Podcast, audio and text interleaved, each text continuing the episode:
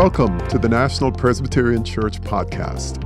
I'm Pastor Ray Hilton, and I'd like to personally say how thrilled we are to share our sermon with you this week. If you feel encouraged by our messages, we invite you to hit the subscribe button so you will never miss an episode. Now, let's go to the National Presbyterian Church Sanctuary and hear the word of the Lord.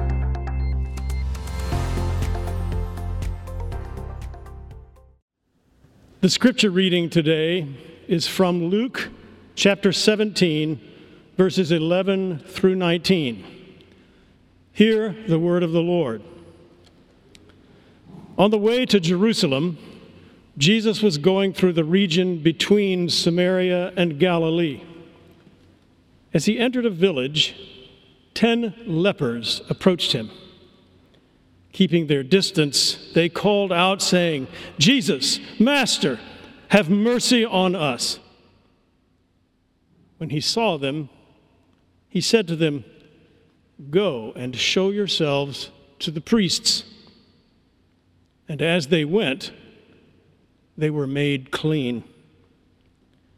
Then one of them, when he saw that he was healed, turned back praising God with a loud voice. He prostrated himself at Jesus' feet and thanked him. And he was a Samaritan. Then Jesus asked, Were not ten made clean? But the other nine, where are they? Was none of them found to return and give praise to God except this foreigner? Then he said to him, Get up and go on your way. Your faith has made you well. The word of the Lord. Thanks be to God.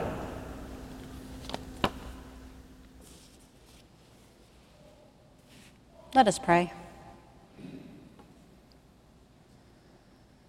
O Lord, may the words of my mouth and the meditations of each one of our hearts be acceptable in your sight, O Lord our strength, and our Redeemer. Amen. A few months ago, my sister in law sent me a very heartfelt thank you note in response to some tangible support that I gave her when she was going through an exceptionally difficult time. Among other things, Michelle wrote, Words cannot express how much I appreciate you. I could not have made it without you.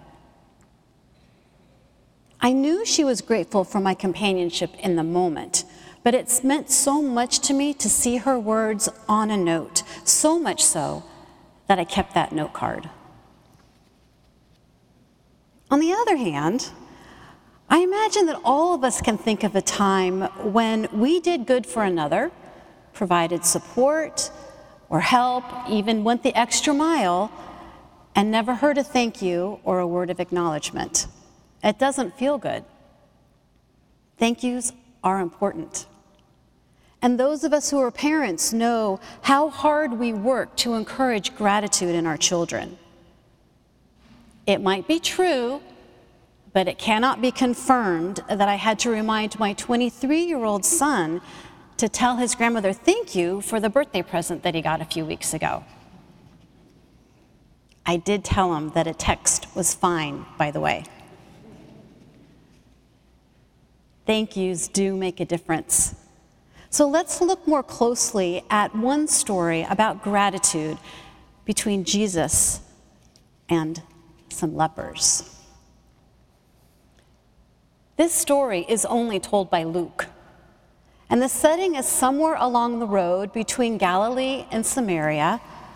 And Jesus and the disciples are on their way towards Jerusalem which, as you might remember, means that Jesus was walking towards the final events of his life. And it is there, on a road, as they enter a village, that Jesus and his disciples encounter 10 lepers. Now, leprosy was a name given to a whole host of skin diseases that had no known cure.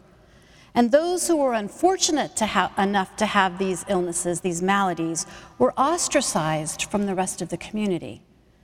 Those individuals were forbidden contact with anyone that was healthy. That meant they had to live separately from the community, which meant they formed their own colonies. They weren't welcome in the synagogue or any other public gathering, and that included commercial areas. So the only hope that these people had of being able to support themselves was to gather along busy intersections and beg for handouts. This isolation was devastating on many levels. Now, apparently, these lepers have already had some sort of encounter with Jesus because they addressed him by name and they used the title Master, which was what the disciples sometimes used. And the lepers didn't give the usual warning that they're supposed to give when they start and get encounter healthy people. They use, are supposed to say unclean to warn everybody. But these lepers cried out mercy. They were in great need of Jesus' healing.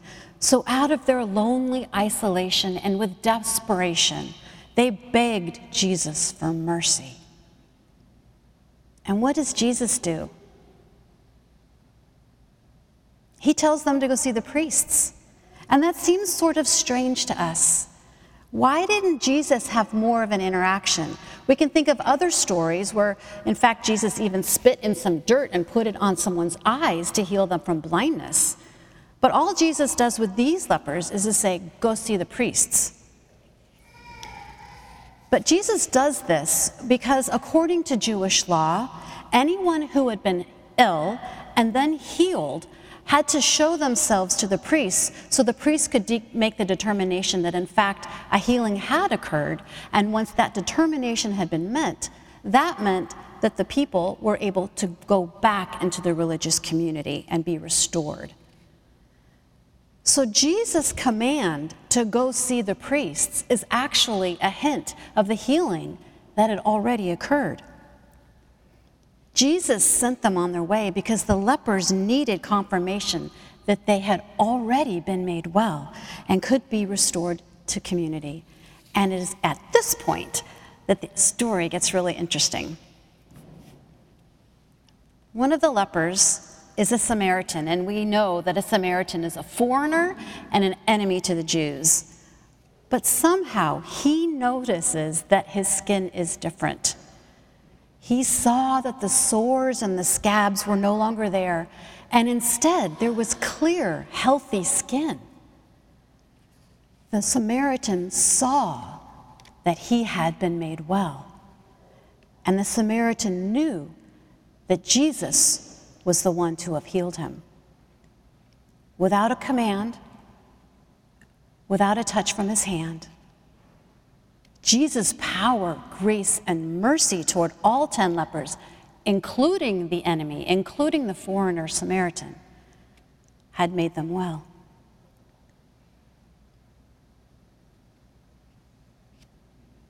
So the Samaritan turns back to Jesus. He praises God. He falls at Jesus' feet with his heart full of gratitude, and he gave thanks. And then Jesus asks the man about the others. Didn't they notice that their skin was healthy and clear too? Where were they? Why didn't they come back and say thank you? It's an interesting question.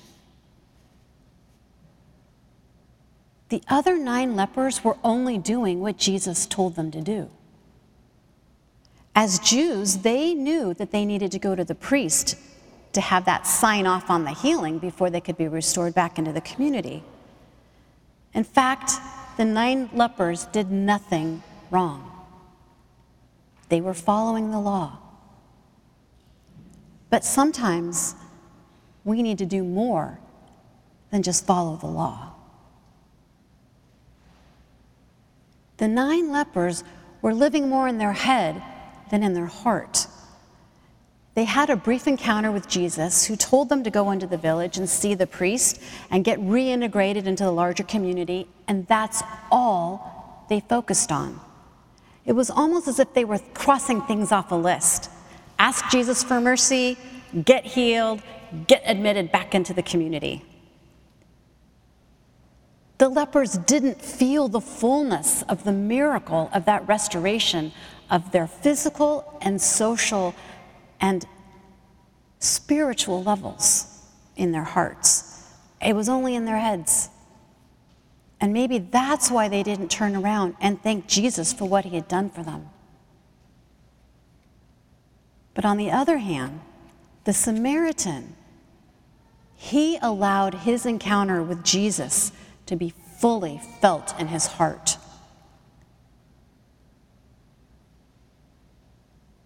The Samaritan gave thanks to Jesus for that incredible gift of healing because he knew that he had nothing to do with it. He had nothing to do to change his skin. There was nothing this man had done other than to ask Jesus for mercy. The Samaritan healing was all due to God. And apparently that moved this man so deeply, so much so that that gratitude welled up from inside, and he couldn't help but tell Jesus how much he was thankful. So much so that he drops down at Jesus' feet. There's another place in Scripture where a different man praises God for the gift that he received. And like the Samaritan, this man knew that he had nothing to do with the bounty that poured forth. This man, King David, knew that it was only due to God's grace and mercy. Let's turn quickly to 1 Corinthians, uh, Chronicles, sorry, Chronicles chapter 29, verses 10 through 13. I'll give you a hint. I already looked it up. It's on page 336 of your Bible. And while you're looking for 1 Chronicles 29, 10 through 13, let me set up the story here a little bit for you. King David had a profound desire to build a dwelling place for God to build a beautiful temple for the Jews to worship and honor God. But David knew that he needed help from his people to do that. So he asks the assembled congregation to donate towards the construction of the temple. David praises God in these beautiful verses and give, gives thanks from his heart, full of the gratitude that God has done. Are you ready? Starting at verse 10. Then David blessed the Lord in the presence of all the assembly. David said, Blessed are you, O Lord, the God of our ancestor Israel, forever and ever. Yours, O Lord, are the greatness, the power, the glory, the victory, and the majesty. For all that is in the heavens and on the earth is yours. Yours is the kingdom, O Lord and you are exalted as head above all. Riches and honor come from you, and you rule over all. In your hand are power and might, and it is in your hand to make great and to give strength to all. And now, our God, we give thanks to you and praise your glorious name.